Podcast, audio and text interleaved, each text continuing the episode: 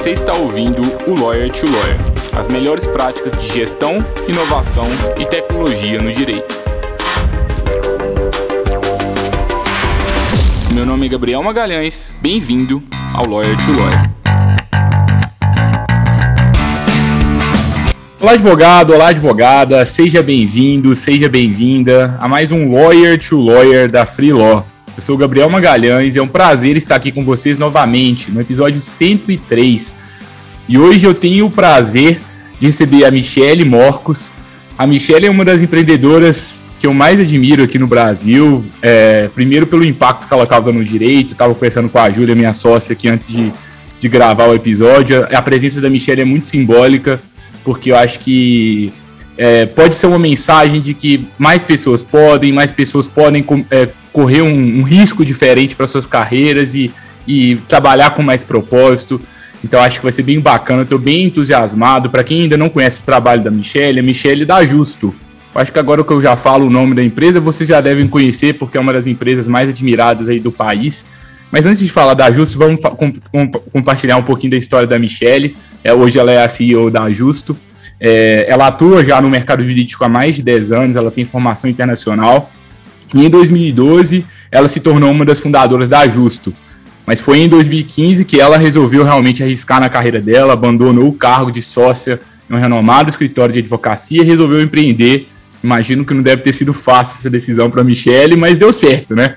Hoje, é, em 2018, né, a Justo ela foi considerada a principal startup com atuação no direito do Brasil pela Top 100 Open Startups e também uma das 100 startups para que a gente acompanhe, que foi um prêmio aí da, da Pequenas Empresas Grandes Negócios e também da Época Negócios da Editora Globo.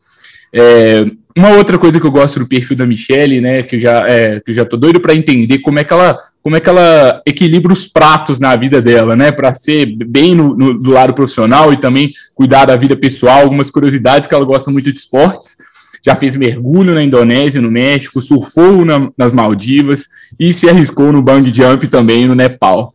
Michelle, eu não teria coragem desse bang jump seu, não, viu? Tô doido para escutar essa história. Esse precisou de coragem, viu? Michelle, muito obrigado por ter topado o convite. Poxa, obrigado. A gente está muito feliz de estar te recebendo aqui hoje.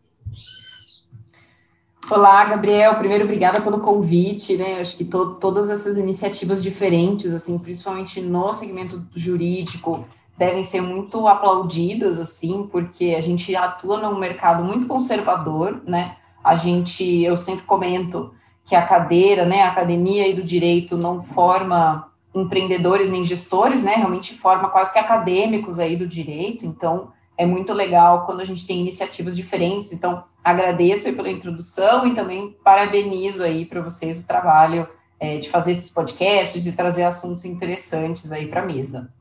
Obrigado, Michele. Conta um pouquinho da sua carreira, como é que foi essa decisão de começar justo, também contar um pouco do, do trabalho para quem ainda não conhece. Legal, vamos lá.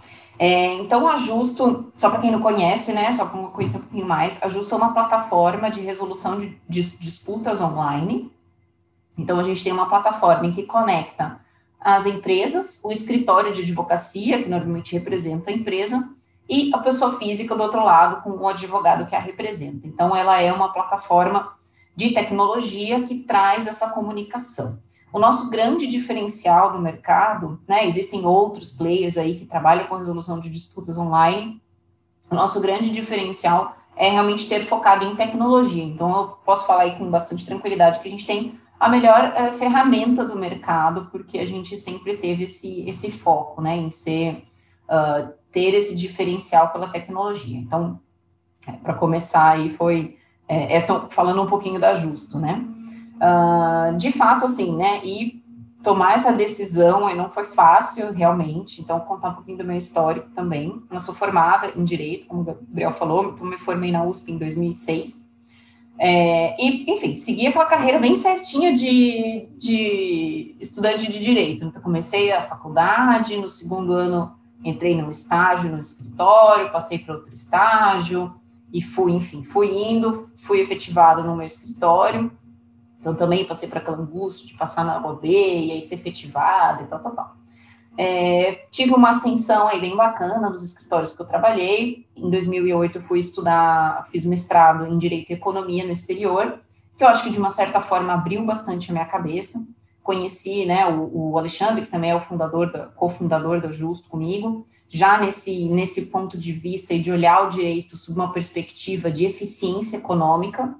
É, então, por mais que eu falei, ah, mas o direito as leis do Brasil não se aplicam, é, as, a, né, as, são diferentes das leis do exterior, apesar de que na Europa onde eu estudei era civil law também, então é o mesmo formatação jurídica.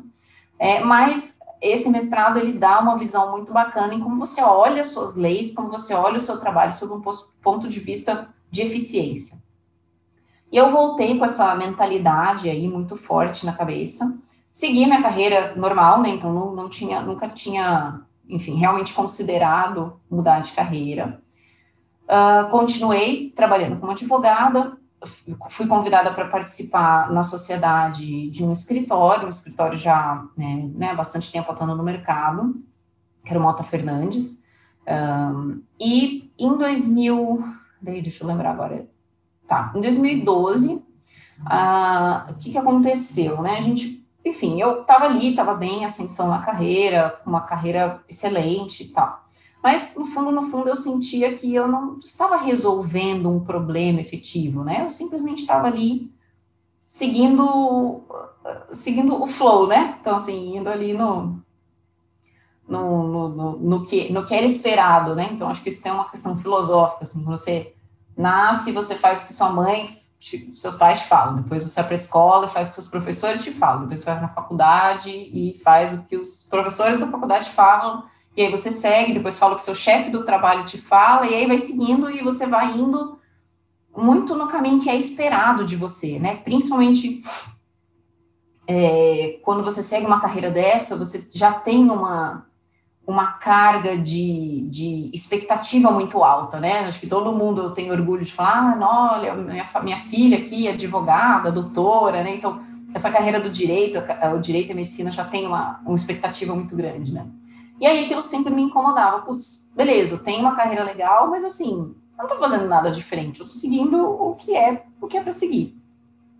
Nesse meio tempo, a gente, né, enfim, conversando com o Alexandre também, a gente, putz, como é que cara, e aí, é isso mesmo? Assim, a gente, por melhor que eu faça meu trabalho, eu posso ser substituída, né? Uma outra pessoa, um outro advogado pode sentar aqui na cadeira e fazer o que eu estou fazendo. E quão eficiente, qual, qual, qual o impacto que eu estou trazendo para o meu contexto, né? Por melhor advogada que eu seja, eu estou perpetuando aquilo que já me foi passado. Isso foi uma incomodação que foi crescendo, assim. E teve um caso muito emblemático para mim, é, que foi quando eu, eu, sempre trabalhei com direito societário e mercado de capitais, tá? Então, na época, isso um pouquinho antes de 2012, já era, sei lá, 2010, eu estava trabalhando num escritório, e aí, na hora, né, eu elaborava contratos de fusão, aquisição, ou contratos comerciais, e aí, no fim, né, quem é advogado sabe que lida com contrato, no fim sempre tem aquela cláusula ah, é, caso haja algum conflito deste contrato, você vai resolver pelo judiciário na, no foro de São Paulo, de São José, ou de Florianópolis, etc., ou por arbitragem. E aí, muitas vezes eu tinha clientes estrangeiros e eu tentava explicar para o gringo, né, é como é que ele escolheria? Tá, ele vai para o judiciário ou vai para arbitragem? Eu falava assim, olha, se você for para o judiciário, ele é caro, ele é demorado, é, as decisões são bem subjetivas é, e você vai basicamente esperar 10 anos para resolver seu conflito. Se você for para arbitragem, você vai gastar em média 2 milhões por processo, pelo processo arbitral. Também demora, mas demora menos. Uh, e é basicamente isso. E aí, enfim, né? Oba, basicamente eu falava assim: olha, não tem forma eficiente, você vai ter que escolher dessas aqui qual que é a menos ruim. Nesse meio tempo entrou um dia uma senhora no escritório, nesse escritório que eu trabalhava, e falou: Olha, eu preciso de muita ajuda. Aí a, a questão dela era o seguinte: ela tinha uma empresa pequena, ela com o filho dela, e ela tinha recebido investimento de um fundo. Eu, não, eu, não, eu acho que não era nem fundo, era como se fosse uma holding mesmo, que tinha vários braços de negócios que tinha investido na, na empresa dela e do filho e eles tinham uma cláusula de não concorrência, quer dizer, a empresa não poderia abrir outras empresas que concorressem com a empresa dessa senhora. E tinha como resolução de conflito arbitragem por uma dessas câmeras grandes aí do mercado. Só que a, a holding começou a quebrar a cláusula de não concorrência. E aí, o que ela começou a fazer? Ela começou a minguar a empresa da, dessa, dessa mulher. Ela pegava as novas oportunidades de negócio e direcionava essa oportunidade de negócio para uma outra empresa do braço, né, da holding. Ou seja, ela começou a, a, meio que secar a empresa da, dessa senhora. E aí ela veio desesperada, não, eles estão quebrando a cláusula, não, não posso deixar, eles estão errados, etc. Só que a empresa dela valia, sei lá, 300, 400 mil reais. A cláusula de arbitragem, pela Câmara, pelas regras que tinham lá, só para entrar com o processo arbitral, ela já gastaria de cara um milhão de reais. Ou seja, para ela resolver um conflito, era mais caro do que o próprio do que a própria empresa. E ainda que ela fosse no judiciário, né, vamos dizer que ah, não tem arbitragem, vou para o judiciário. Até ela conseguir resolver, é, já teria falido a empresa dela, né? Então, aquilo foi muito emblemático para mim. Cara, não é possível que a gente não tenha uma forma mais eficiente de resolver. É, e aí, também o Alexandre que era do contencioso também, teve clientes, oh, não é possível, eu quero aqui apertar um botão e conseguir resolver meu conflito, não é possível, tá, e a gente começou, puta, cara, vamos fazer alguma coisa diferente, vamos fazer alguma coisa diferente.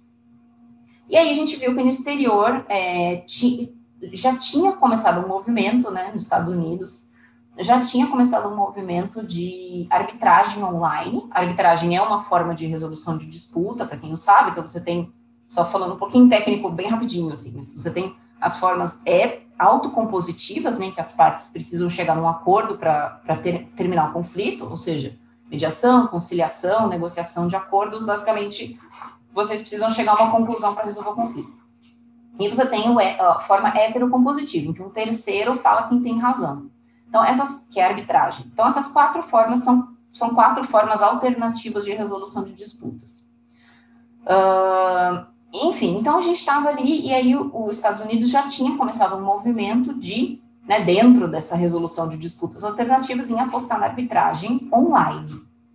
A gente falou, cara, arbitragem online, puta, isso é fantástico, imagina um sistema em que meu cliente pudesse ir lá fazer o upload, do, e na época estava mudando ainda para o processo eletrônico, né, ainda tinha, assim, foi bem na época da mudança, que começou ali em 2010, começou a mudar para o processo eletrônico. Então, isso, por si só, o processo eletrônico já era uma, uma, uma novidade, né?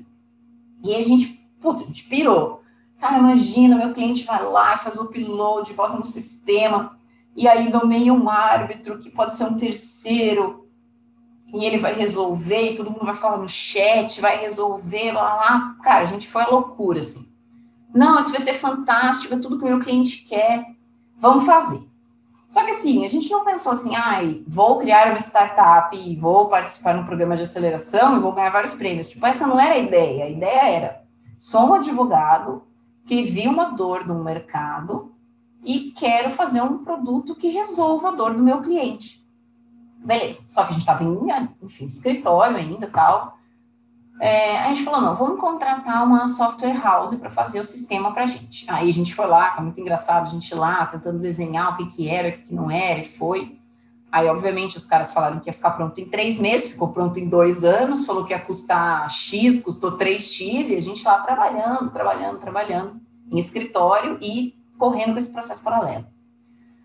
Quando for, e aí participando de eventos, enfim, né, fazendo fazendo marketing lá advogado, assim. Então a gente ia visitar escritório de advocacia, a gente não sabia nada de venda, de técnica de marketing, não sabia nada. Aí a gente foi, é, foi visitando os escritórios, etc. Num dia, de, lá para 2015, eu fiz, é, no escritório que eu estava na época, eu fiz o primeiro fundo de investimento em tecnologia do governo brasileiro, que chamava Startup Brasil. Chama, eu acho que ainda tem, acho que esse fundo ainda está tá ativo, que tinha até participação da Microsoft, etc. É, esse, aí a gente foi no coquetel da, de lançamento do fundo, e aí, e aí tinha muita gente do mercado de inovação, eu lá de advogadinha, de terminho, salto alto e tal. Chegando lá, é, eu comecei a ouvir o pessoal falando, não, porque inovação e mercado, e aceleração e tecnologia, piriri, pororó. Aí eu comecei, só você, você, cara, tem alguma coisa aqui que tá me parecendo familiar. Aí, beleza, daí depois eu falei com o Alexandre, falei, ô Alexandre, será que a gente é uma startup? Parece aqueles compadre, comar, né? Oh, será que a gente é uma startup? Né? Tipo assim, é engraçado. Aí a gente falou, tá, vamos atrás, vamos, vamos, vamos, vamos começar a pesquisar. E a gente foi, conheceu um, conheceu outro, etc, etc. Até que a gente acabou num, num evento uh, de inovação, que daí a gente começou a conversar com umas pessoas da, de uma aceleradora, e aí o pessoal falou assim, ah, de onde que vocês são? A gente, ah, a gente é da Arbitranet. Ah, né, porque até então aí já tinha ficado pronto o software, já tinha ficado pronto, a gente fez a marca, o logo, etc. Tal. Aí os caras assim, nossa, vocês são da Arbitranet? As pessoas tomam um susto, tipo, quê? Né? Vocês, como assim vocês são da Arbitranet? Não, a gente é muito fã do trabalho de vocês, a gente usa a cláusula da Arbitranet, porque daí a ideia é que a gente montou uma câmara de arbitragem online que substituiria, então lá no contrato, no fim do contrato, em vez de você falar ah, ou vai para o judiciário ou vai para uma câmara tradicional, super cara, etc., você poderia escolher que aquele conflito fosse resolvido pela arbitranet, não pela arbitragem online, de acordo com as, com as regras da arbitranet. E aí eles falaram, eles falaram, não, a gente usa a, a cláusula da arbitranet em todos os nossos contratos de investimento. Então, o que aconteceu? Essa aceleradora ficou conhecendo, com indicação de algum advogado, a Câmara da Arbitranet e começou a adotar como cláusula padrão de resolução de disputas nos seus contratos de investimento com as startups a cláusula da Arbitranet. As pessoas, não, que a gente usa as cláusulas, tal, etc, etc. Quanto que vocês têm de faturamento?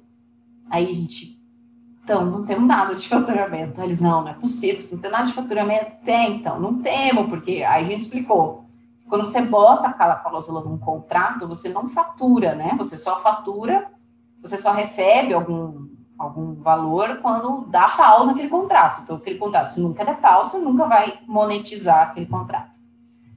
Eles, não, não é possível, vocês estão fazendo alguma coisa errada, etc. Vocês têm que participar do programa de aceleração. A gente, ai, meu Deus, será? Tá, beleza, beleza tá bom, vamos, vamos lá participar. Aí começamos a participar do programa de seleção, e nessa época eu tinha tido a minha filha, minha primeira filha, ela era recém-nascida. Então, já assim, na cabeça já estava mil, assim, com um negócio totalmente novo, que é a maternidade. É, e aí a gente começou a participar do programa de aceleração.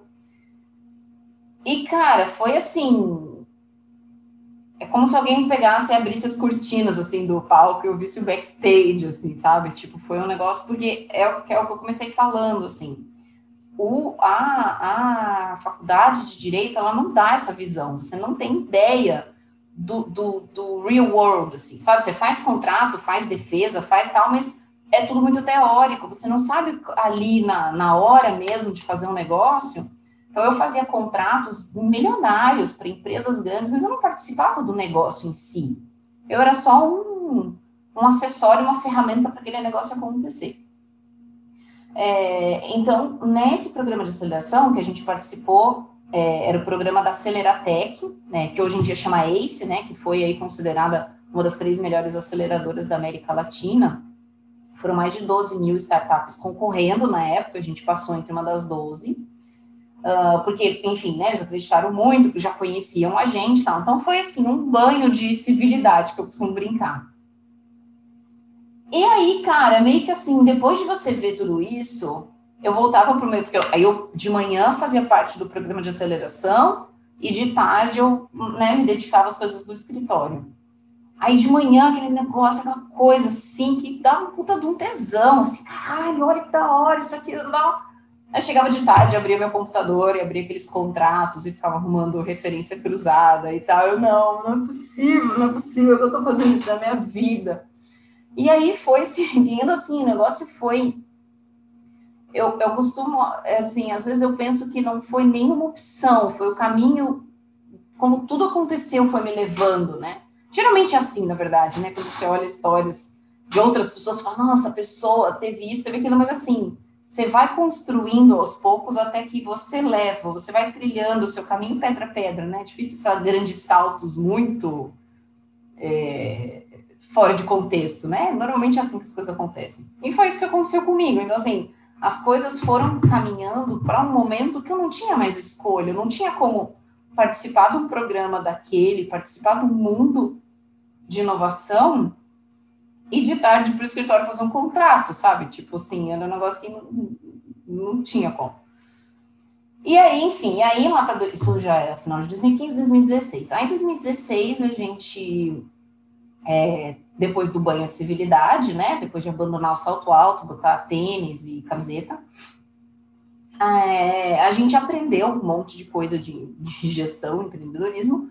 Uma delas é uma coisa que até hoje eu tento explicar para os meus clientes, que hoje são escritórios de advocacia, como é que se deve fazer, que é validação com o cliente. Então, antes de você pensar num produto, você tem que entender qual é a dor um mercado, de um nicho de mercado. E a gente, quando, e aí olhando para trás, né, quando a gente fez a Arbitranet, a gente olhou para o nosso problema, para nosso ponto de vista como fornecedor da ferramenta. A gente não pensou do outro lado. O que, que meu cliente quer? Ele quer exatamente isso, né? E aí a gente foi para a rua entrevistando gerentes e diretores jurídicos de empresas. E daí, na época, eles falaram: olha, Michelle, a Arbitranet realmente é um produto muito bacana, muito legal.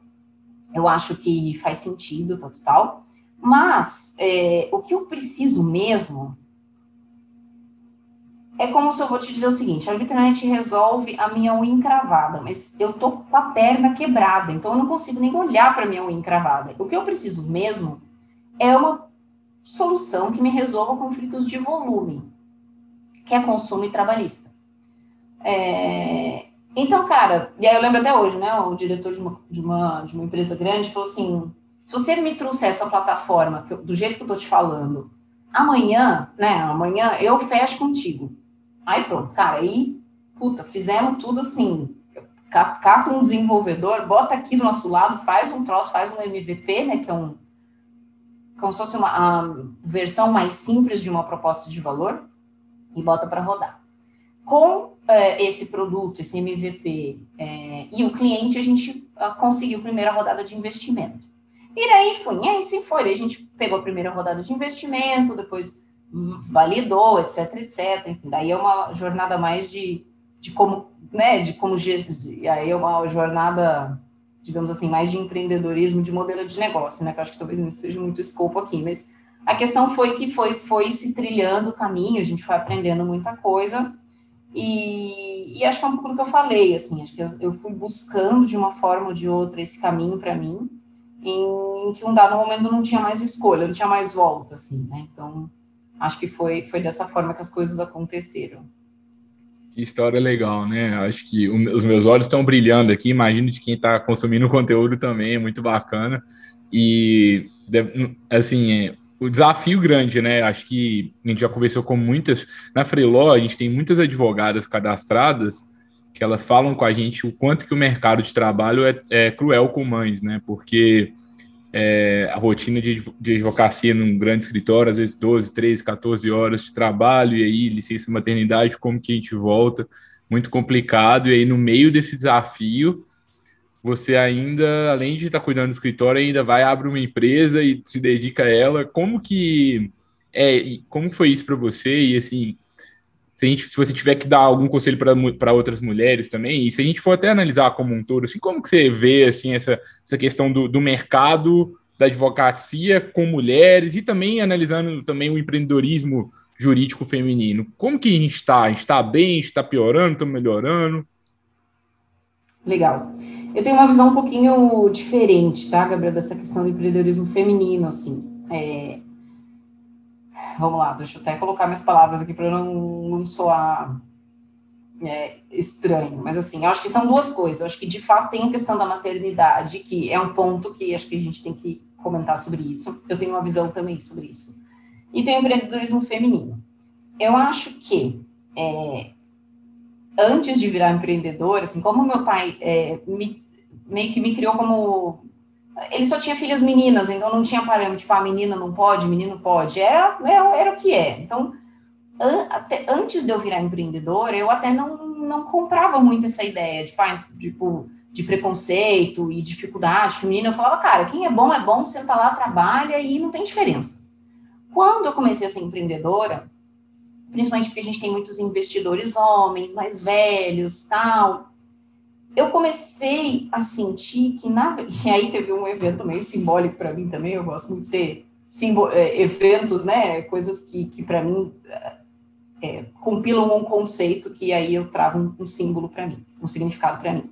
Teve uma reunião muito difícil que a gente teve, a gente, né, durante essa jornada aí da Justo, teve um ano, em 2019, que a gente mudou o produto, e aí a gente passou por um ano super desafiador, e eu precisei pedir uma nova rodada de investimento. E aí tava eu lá, com mais, sei lá, uns 10 homens, de cabelos brancos, né, ou grisalhos, é, e eu lá explicando para eles, olha, tudo que eu, tudo que eu, que eu é, projetei não deu certo, mas mesmo assim eu vou precisar de, de mais dinheiro, tá bom? Então, basicamente, eles estavam falando para eles.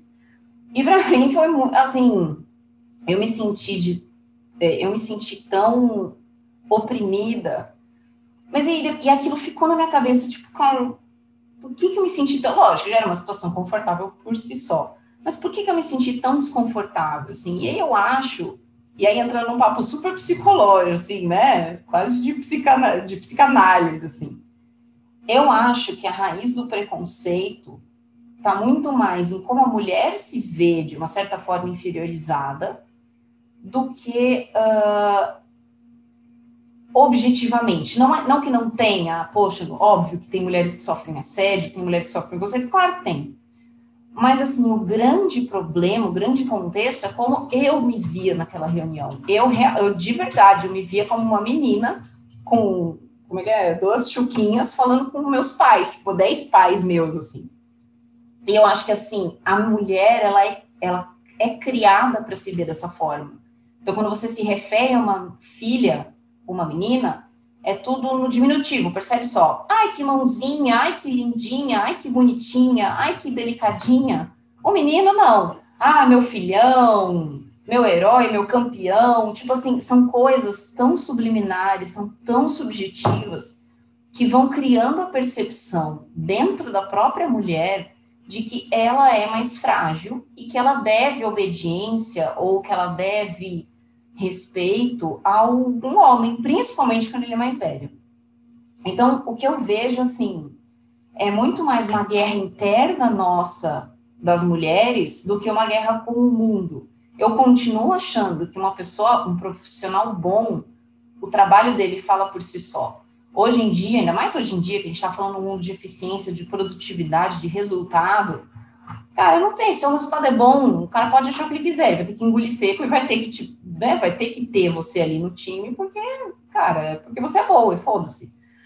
É, então, assim, acontece formas objetivas de preconceito, lógico, acontecem abusos psicológicos, sexuais, morais, de todo tipo.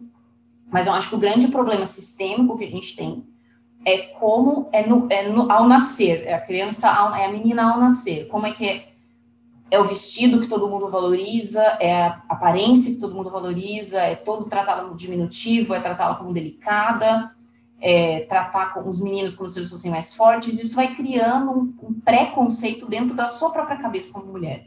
Então, eu acho que para o empreendedorismo feminino florescer, eu acho que essa guerra interna é a guerra mais difícil de ser travada, porque é você consigo mesmo, assim. É, e quando você vê outras figuras é, femininas na, na liderança de, de, de, empresas, eu acho que isso é muito válido, é muito inspirador, né? Porra, imagina, não sei se sou eu no Netflix recentemente o filme Radioactive da Marie Curie e outros também, caramba, uma menina num momento em que nenhuma, né? Tem uma foto no final do filme que é só ela e um monte de cientista, ela do lado do Albert Einstein, então, ela é a única mulher. Quer dizer, já, a gente já passou épocas muito piores em que as mulheres que queriam fazer algo diferente, elas realmente estavam sozinhas. Hoje em dia não é mais assim, hoje em dia a gente não tá mais sozinha. Mas a gente tem esse grande obstáculo aí para enfrentar. Então, eu acho que assim, a gente tem muito a caminhar ainda. É uma batalha muito difícil, porque é nós, nós mesmas e, e com, com com aspectos culturais muito enraigados na nossa, na nossa sociedade, que as pessoas às vezes não fazem por mal, às vezes eu faço isso com a minha filha sem querer, e depois que eu tive uma filha eu comecei a perceber Então, sempre que eu me refiro a qualquer parte do corpo dela, eu tento falar no ou normal ou no aumentativo. Então, eu te, tento não falar mãozinha, nadainha, né? Então, são coisas bobas que se nunca vai falar, ninguém vai falar por mal isso, né? Mas eu acho, enfim, que a gente está num caminho, a gente já teve épocas muito piores, assim. Em relação à questão da maternidade, realmente é eu tenho também uma outra visão. Eu, depois que eu é, me tornei mãe, é, e eu vejo isso de outras profissionais, e acho engraçado quando eu entrevisto uma mulher na Justo, eu pergunto se ela tem filho. E aí eu percebo que a mulher fala assim, passa na cabeça dela, tenho certeza, ela passa assim, pensa assim, ai meu Deus, é agora a hora que eles vão me avaliar se eu tenho filho, se eu posso ser contratada ou não. Mas na verdade, para mim, é o contrário. Eu acho que a mulher tem que ser tão foda para conseguir trabalhar e cuidar do filho, ela precisa ter uma perspectiva, perspectiva de eficiência muito maior, porque ela, aquele minuto que ela tem, ele é muito valioso. Porque assim, muitas vezes você trabalha, e isso acontecia comigo também, eu trabalhava 10, 12 horas no escritório, mas puta, eu perdia bastante tempo também, sabe? Eu às vezes procrastinava alguma tarefa, ou perdia de contexto, começava uma coisa, fazia outra, porque eu, ah, eu entrava às 10 horas no escritório, não tinha hora para sair, saía meia-noite, uma, duas da manhã, então sabe, tipo, ah, já tô fodida, vou ficar aqui. Quando você tem filho, o seu tempo ele é muito valioso. Então você precisa fazer aquilo que efetivamente dá retorno. E eu acho ainda mais com esse período em que a gente está entrando, período de pandemia, em que não existe mais, ou é muito difícil você ter um microgerenciamento, né? Porque eu acho que assim, a gente ainda tem uma mentalidade muito industrial do trabalho e da educação. Então, a pessoa está produ tá, tá, tá produzindo, se ela está sentada na carteira dela, escrevendo um troço, a pessoa está produzindo, ela está digitando e elaborando documentos, a pessoa está produzindo, se ela está indo em audiências. Então, assim, a produtividade, ela era, né, herança aí da, da época industrial, e que a gente carregou para os tempos de hoje, que é a produtividade, ela é ligada à produção mesma, quanto você produz. Hoje, na era, da, na era da tecnologia, principalmente com a pandemia, a gente está mudando esse conceito em que a produtividade é o seu 80-20, assim, quanto que você, como é que você vai alocar o seu minuto de esforço para que você traga mais resultado? E isso, não tem pessoa que consegue fazer melhor isso do que uma mãe. Ou um pai também, tá? A gente fala mãe, mas assim, pais também. Tem pais que não são tão ligados, mas porra, tem pais, cara, eu não posso falar do meu marido, ele é, um, ele é quase como uma segunda mãe, assim, então só para deixar claro, tá? Isso é uma coisa que aplica aos pais também. Tem um amigo meu que trabalhava, é, é advogado, trabalhava com uma chefe, ex-chefe nossa, que assim, pessoa super difícil de trabalhar, era uma coisa assim. E eu saí do escritório, fui para outro, e ele continuou lá, trabalhando com ela. A gente, meu Deus, fulano, sai desse trabalho, sai desse emprego, ninguém me importa, se não é, não, se não é possível que você mereça trabalhar com essa mulher, ele lá, ele lá, ele lá. No momento que ele teve a filha, que ele, ele teve esse clique que eu tô falando, cara, por que, que eu tô aqui sofrendo, trabalhando 12 horas por dia, sendo que eu não preciso, né? Muitas vezes você trabalha porque o teu chefe pede para você e que você sofre algum tipo de assédio. É, sendo que podia estar com a minha bebezinha, tá em casa. Cara, deu duas semanas, ele pediu, ele pediu demissão e abriu o próprio escritório. Então, eu acho que nesse contexto, quando eu pergunto para uma mulher na entrevista se ela tem filho, na verdade, para mim, é um ponto positivo, não um ponto negativo, porque eu sei que na hora que ela estiver trabalhando, ela vai estar tá dando ao máximo para entregar o maior tipo de valor, porque ela sabe que ela não pode ficar 12 horas ali na frente do computador, sabe? Então, enfim, só resumindo, acho que são essas duas minhas visões sobre empreendedorismo feminino por si só e a maternidade e a paternidade em relação ao trabalho. É, é debate muito importante, né? Acho que é, é, impossível tratar isso em uma hora aqui de, de conversa, né? Acho que é um, é, uhum. exige assim muito mais, mas é bem legal essa visão e acho que é a gente tentar ser mais produtivo também, né? Realmente essa questão de, de valorizar, acho, acho, bacana, bacana. Acho que de, um, de, uma coisa que eu começo a perceber, eu não sei se, se é algum padrão seu, mas você tem desafios, né? Mas você tende a sempre ver ele de uma forma positiva, né? Ah, agora eu tenho que ser mais produtivo. Ah, aconteceu isso, mas acho que talvez algo comum assim do empreendedor, né? Sim, com certeza. Você tem que, ah, você tem que ser meio otimista, né? Senão você não, não corre risco, assim. Acho que, acho que tem que ser. E, cara, é, acho que uma das coisas que, que talvez você não me perguntou, mas talvez não me perguntar, é, é como é que você fica com a cabeça, né, para equilibrar tudo e tal. E a parte espiritual me ajuda muito, assim, não, não de religião, mas, porra, de meditar, de aquietar sua mente para ouvir o seu corpo, ouvir o que o, que o seu, né, o que a sua consciência está te dizendo. Então, assim, eu acho que estresse e risco e tudo, óbvio que falar é muito mais fácil, né? Às vezes eu dou os assim, normal, mas assim, isso tudo não tem como você não ter, né? E eu acho que essa pandemia trouxe, esfregou na cara de todo mundo que ninguém está em segurança, ninguém é risk-free. Mesmo funcionários públicos que tinham uma carga de segurança, se, e aí eu estava até conversando com, com uma médica que eu fui, ela falou assim, nossa, engraçado que é, é quem está sofrendo mais com essa pandemia são é, os funcionários públicos. Eu falei, pô, é, é, faz sentido, porque são pessoas que buscam maior segurança, né? São pessoas que gostam mais de estabilidade. Quando você traz um contexto de muita incerteza, como é a pandemia, essa, talvez essa pessoa tenha mais dificuldade. Quando a pessoa já está na pegada ali, já está no risco, não sabe o que vai acontecer amanhã, a pandemia é mais um fator ali, não muda muito, né? Mas, uh, então, assim, riscos, eles ocorrem, eles sempre vai ter, vai ter altos, vai ter baixos, que eu, eu acho que o mais importante para você conseguir tentar equilibrar os pratos é você uh, tentar manter, se, se autocentrado, assim. Seja porque você medita, seja porque você faz um esporte, seja porque, enfim, você busca, sei lá, vai no centro de umbanda, sei lá, né? Tipo, faz qualquer coisa, assim, que você vai trabalhar a sua espiritualidade, assim. Então, acho que isso seria, na minha visão, um dos aspectos mais importantes para a gente conseguir manter a qualidade de vida e que eu acho muito pouco falado e tem até um certo preconceito, assim, como é comentado, sabe? É, mas, enfim, acho que, acho que talvez seja uma peça-chave. Legal. E, assim, Michele, com esses, são, não sei se são sete ou oito anos aí já empreendendo aí na, no, no mercado jurídico e uma pandemia também no currículo, né, que todo mundo agora teve, é, que, que você acha assim que são os maiores erros? É, sua visão para o mercado, assim, para frente? Eu imagino que para o modelo da, da Justo deve ter sido até positivo, né? Assim, porque vocês estão na contramão, a digitalização fa é, favorece, né, o, o, uso de vocês. Mas qual que é a visão assim de vocês assim, sobre o mercado, os próximos anos, assim, no, no mercado jurídico como um todo? Tá, é... tá, vamos falar sobre o mercado jurídico de uma forma mais ampla, né? Acho que o mercado jurídico, ele, óbvio, assim como qualquer outro segmento, ele está sofrendo uma disrupção pela tecnologia. Foi um dos últimos, claro, né? Então, assim, você teve, começou com outros mercados que, por, por sua, pela sua própria natureza, são mais abertos e estavam mais propensos a, a ter uma disrupção pela tecnologia.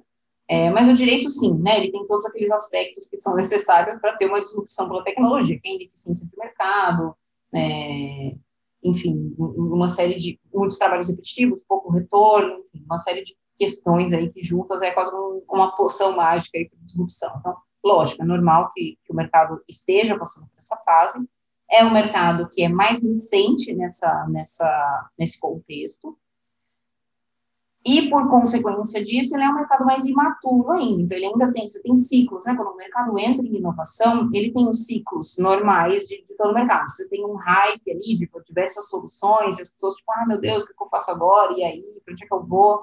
E você tem um amadurecimento desse mercado, em que as soluções que efetivamente entregam valor e que fazem sentido vão ali se consolidando, e aí você, né, muitas morrem, e você tem uma, uma estabilização, assim. Então, é normal, a gente está passando por isso, passou um hype, agora a gente está meio que no vale, assim, de tá, quem não está entregando o valor de verdade, quem não se encaixa no mercado, acaba não, não tendo mais, né, acaba se é, morrendo. É, então, eu, na minha visão, acho que a gente está meio um pouco nesse vale, assim, acelerado pela pandemia. É, em relação aos profissionais do direito, eu acho que a gente tem uma, um dificultador muito grande, que assim, é a busca de conhecimento por fora, a busca de conhecimento fracionado, né? Porque a, a, a, o direito, ele te dá um bloco de conhecimento, né? Então, tá aqui tudo que você precisa saber para passar no AB, top, lá. Aí te joga na mesa, você tem que ler aqueles livrinhos e tal. Hoje, o profissional, é, ele precisa ter uma gama de conhecimento muito maior, E não tem uma faculdade que dá para ele isso. Ele tem que buscar curso, ele tem que buscar outras fontes, podcasts, por exemplo, ele tem que buscar outras fontes de conhecimento para formar aquela base. Então, meu Deus, eu tive que estudar sobre Scrum, tive que estudar sobre marketing digital, tive que estudar sobre ciclo de venda, tive que estudar sobre coisas assim, nada a ver.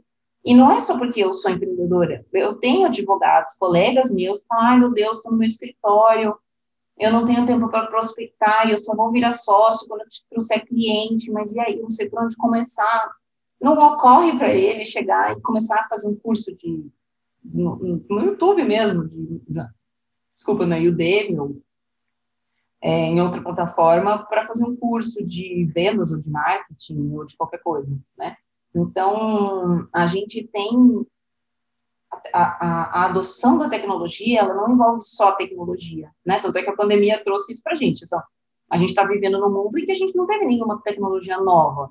É, tudo digital, tudo online, como já tinha antes, entrega como já tinha antes, home como já tinha antes, mas a, a, a adoção cultural, ela se acelerou. Então, eu acho que a gente tem um desafio no mercado jurídico de adoção da tecnologia adoção cultural da tecnologia. Então, para um profissional uh, se alavancar nesse mercado, acho que ele precisa abrir um pouco mais e entender que só saber de direito não vai dar para ele qualquer diferencial, assim, né? Então, é, eu acho que a gente vai precisar cada vez mais de advogados que conheçam de dados, advogados que conheçam é, de economia, advogados que conheçam de tecnologia, de programação, e isso vai formar um mercado mais amadurecido, assim. Eu costumo brincar, infelizmente, é verdade, as soluções no mercado jurídico são muito menos evoluídas do que as soluções no mercado de fintech, por exemplo.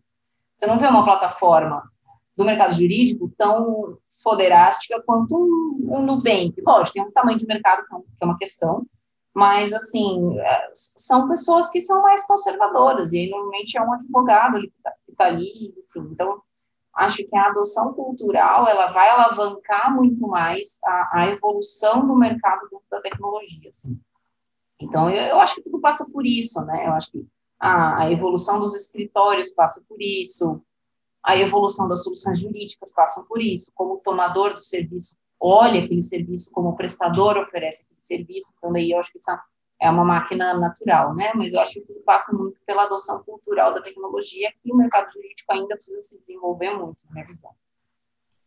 Legal. Então, estamos falando, trazendo uma mensagem, assim, de acordo bem com isso que você trouxe, a, 100, a 102 podcasts, uma missão nossa, eu acho que quanto mais a gente fala, mais a gente acelera o mercado, e o que eu gosto de pensar muito é que tem um lado ruim, né? Poxa, o nosso mercado é mais conservador, mas ao mesmo tempo tem um lado bom, porque se a gente está atrasado, a gente tem uma lupa, né? A gente vai lá e olha lá o que, que eles estão fazendo no outro mercado, que já funcionou, e, e aplica aqui. A gente consegue crescer. Então, nosso escritório, às vezes, poxa, a gente não tem vendas. Vai lá ver o que uma boa empresa de tecnologia faz de vendas. Copia o que eles fazem, a gente não precisa de reinventar tanto. Óbvio que tem, não é bem assim, né? Porque tem o AB, tem algumas, algumas peculiaridades no mercado, mas se a gente souber, né, beber das fontes e aplicar aqui, fazer um bom copia e cola assim adaptado, eu acho que dá para a gente fazer uma coisa diferente para a nossa advocacia. Com certeza, com certeza. Ficar muito engraçado quando a gente fala, pô, mas por que você não faz marketing? Aí, para um advogado, a gente fala, não, mas o AB, marketing tal, tipo assim.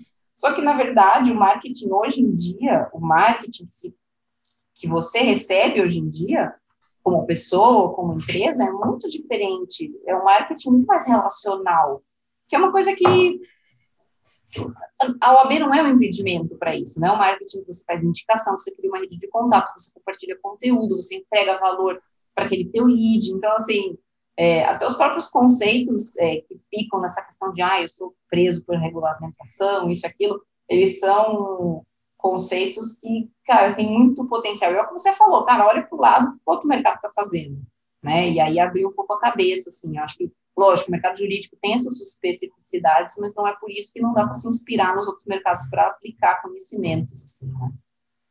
Muito legal, Michelle. Poxa, estou adorando o papo com você aqui. Queria saber, assim, tem alguma pergunta que eu não te fiz ainda até o momento que você queria trazer? E também queria entrar já também já nos recados finais, conselhos finais, um resumo assim do, do, dos seus aprendizados, de conselhos assim para para sócios de escritórios, também eventualmente para advogados, advogadas que estão querendo, talvez não fundar uma empresa de tecnologia, talvez só transformar o escritório mais moderno. Nem todo mundo precisa de, de mudar tudo para fazer uma pequena mudança, né? Eu acho que é muito de cada, de cada caminho. A advocacia também pode ser bem legal, né, Michelle? É, mas o que, que você pensa sobre isso? Legal. Olha, eu acho assim, eu tenho, eu acho que pergunta, nossa, você já fez perguntas bem bem, bem assertivas, assim, e amplas ao mesmo tempo, né? acho que foi direto ao ponto que, que é relevante, assim, então acho que não tem nada a acrescentar. Eu acho que se eu tivesse alguma dica para os advogados, sejam profissionais, sejam sócios de escritório, qualquer tipo de advogado, eu sempre pensando assim, nossa, se hoje a Michelle voltasse um tempo, voltasse a ser advogada, cara, eu seria uma advogada totalmente diferente do que eu sou hoje, assim, é, eu fico, e na época eu me achava uma advogada super fantástica, nossa, eu faço contratos como ninguém, uau, e eu falo, gente, não tinha a menor noção de como é que é a vida no mundo real, assim, sabe? É, então, eu acho que uma grande dica que eu tenho, e eu tento é, é, difícil, sabe quando você vê um negócio de um outro prisma, é, é como você descrever um cheiro, como é que você descreve um cheiro? Você pode dizer, o cheiro é meio cítrico, meio adocicado, puxado para o floral, mas é difícil, não, né, não tem ali. Então, eu sei que é difícil passar o que eu, o que eu, o que eu sinto, assim. Mas, a, a minha dica é assim, para você ser um profissional diferenciado, você precisa entender de empreendedorismo e de mundo de negócio. Você precisa entender o que, que um empreendedor, o que, o, o que como é que o mundo real ele é, né? O que, que é o seu contrato, o que, que é sua defesa, o que, que sua consultoria, ela impacta efetivamente no modelo de negócio daquele seu cliente. E eu acho muito engraçado que hoje a gente contrata advogados, né? É, que são advogados muito bons, não deu dúvida nenhuma, tecnicamente. Já passei por vários advogados, a gente já fez vários valores de investimento, etc. É impressionante a desconexão, que, e advogados bons, tá? Então, só vou, refletir, vou reforçar que não são advogados, são advogados bons. É impressionante a desconexão de, de, desses advogados com o mundo real. Tipo assim, o que, que ele vai escrever naquele contrato, o que, que efetivamente importa para mim, cliente dele, empreendedora, sabe? Então, acho que assim, muitas, hoje, hoje em dia eu penso, eu preferiria um advogado menos técnico e que soubesse mais do meu negócio do que um cara que soubesse toda a teoria e me fornecesse um negócio que não é para mim, sabe? Então, assim, vamos fazer um contrato social. Pô, vou botar lá quatro sócios, cinco aprovações societárias. Pô, mas é uma empresa pequena, por que eu preciso de tanta aprovação, tanta burocracia, sabe? Então, assim, colocar mais ali o seu na reta, botar mais a cara na rua, entender como é que funciona uma empresa, entender como é que funciona um negócio, entender a dor da sua persona. Eu acho assim, entrevista o seu cliente, sabe? Sai na rua e entende mesmo o que o seu cliente quer, seja ele pessoa física, pessoa jurídica. Eu acho que esse é o conselho que eu gostaria que tivessem me dado lá atrás, assim, sabe? É, é realmente assim, lógico, é importante você ser tecnicamente munido de muito conhecimento, mas é mais importante ainda você entender o contexto e os impactos daquilo que você está sugerindo ou entregando para o seu cliente na dor dele, sabe? Muito legal. É, tem, eu, eu gosto muito de trazer assim, poxa, quantos advogados especialistas em societário existem no Brasil? Tem vários. Para você ser o melhor do Brasil em societário não é fácil. Não é fácil. Se fosse, vai ganhar muito dinheiro, certamente. Mas você chegar lá, ser o melhor, é difícil. Mas agora, quantos advogados societários também têm uma visão de empreendedor, uma visão de negócios uhum. e são bons de marketing?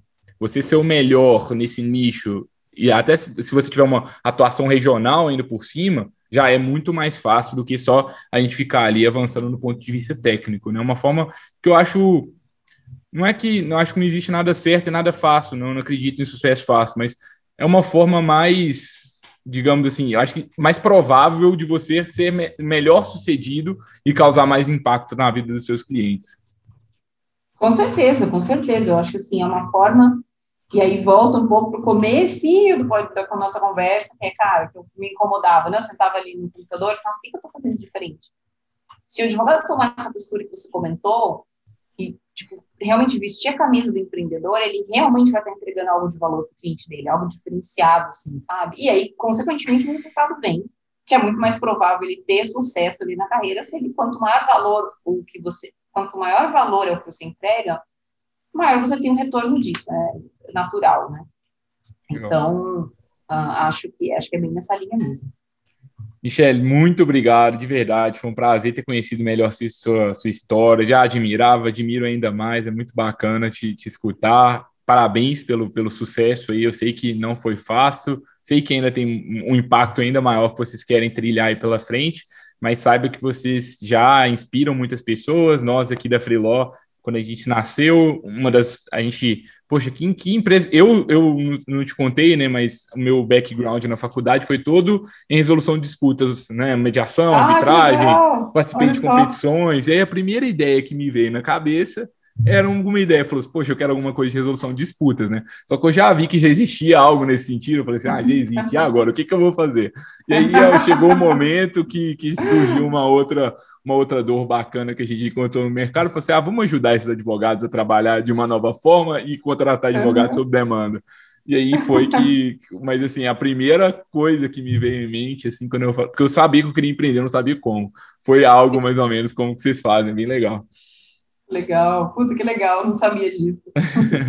Michele, algum recado final, seus contatos, Ajusto, para quem quiser é, é, conhecer mais Ajusto, o site aqui vai estar aqui na descrição do episódio, é só vocês é, entrarem, o LinkedIn da Michele também está aqui, se vocês quiserem entrar lá para conhecer um pouco mais. Você tem mais algum último recado?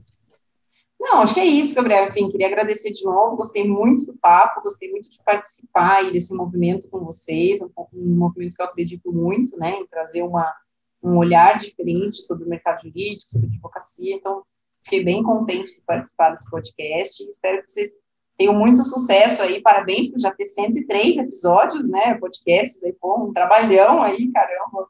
Parabéns mesmo. E espero que vocês consigam aí os próximos 100 com muito sucesso e muito sucesso no negócio de vocês também. Muito obrigado, Michele. Agradeço a todos os colegas advogados e advogadas novamente pela presença. Se você está aqui até agora e ainda não marcou a gente no Instagram, vai lá, arroba fala o que você gostou, o que você não gostou do episódio. É, compartilha também com outros colegas do seu escritório, compartilha com aquela pessoa ali que está meio desmotivada na advocacia, não está não tá sabendo direito o que fazer. Talvez aqui escutar um pouco da história da Michelle pode ser um, um ótimo guia. E aí vocês já sabem que na semana que vem a gente volta aqui com mais conteúdo. Então toda quarta-feira você vai poder ter mais, acesso a mais conteúdo. E se você ainda não maratonou o resto e está pensando que é coisa demais, meu Deus, eu não sei nada desses termos novos, tem mais de 100 horas aí de conteúdo aí para trás que você pode consumir para que você comece a se atualizar. A gente se vê na próxima semana, pessoal. Tchau, tchau. Até lá.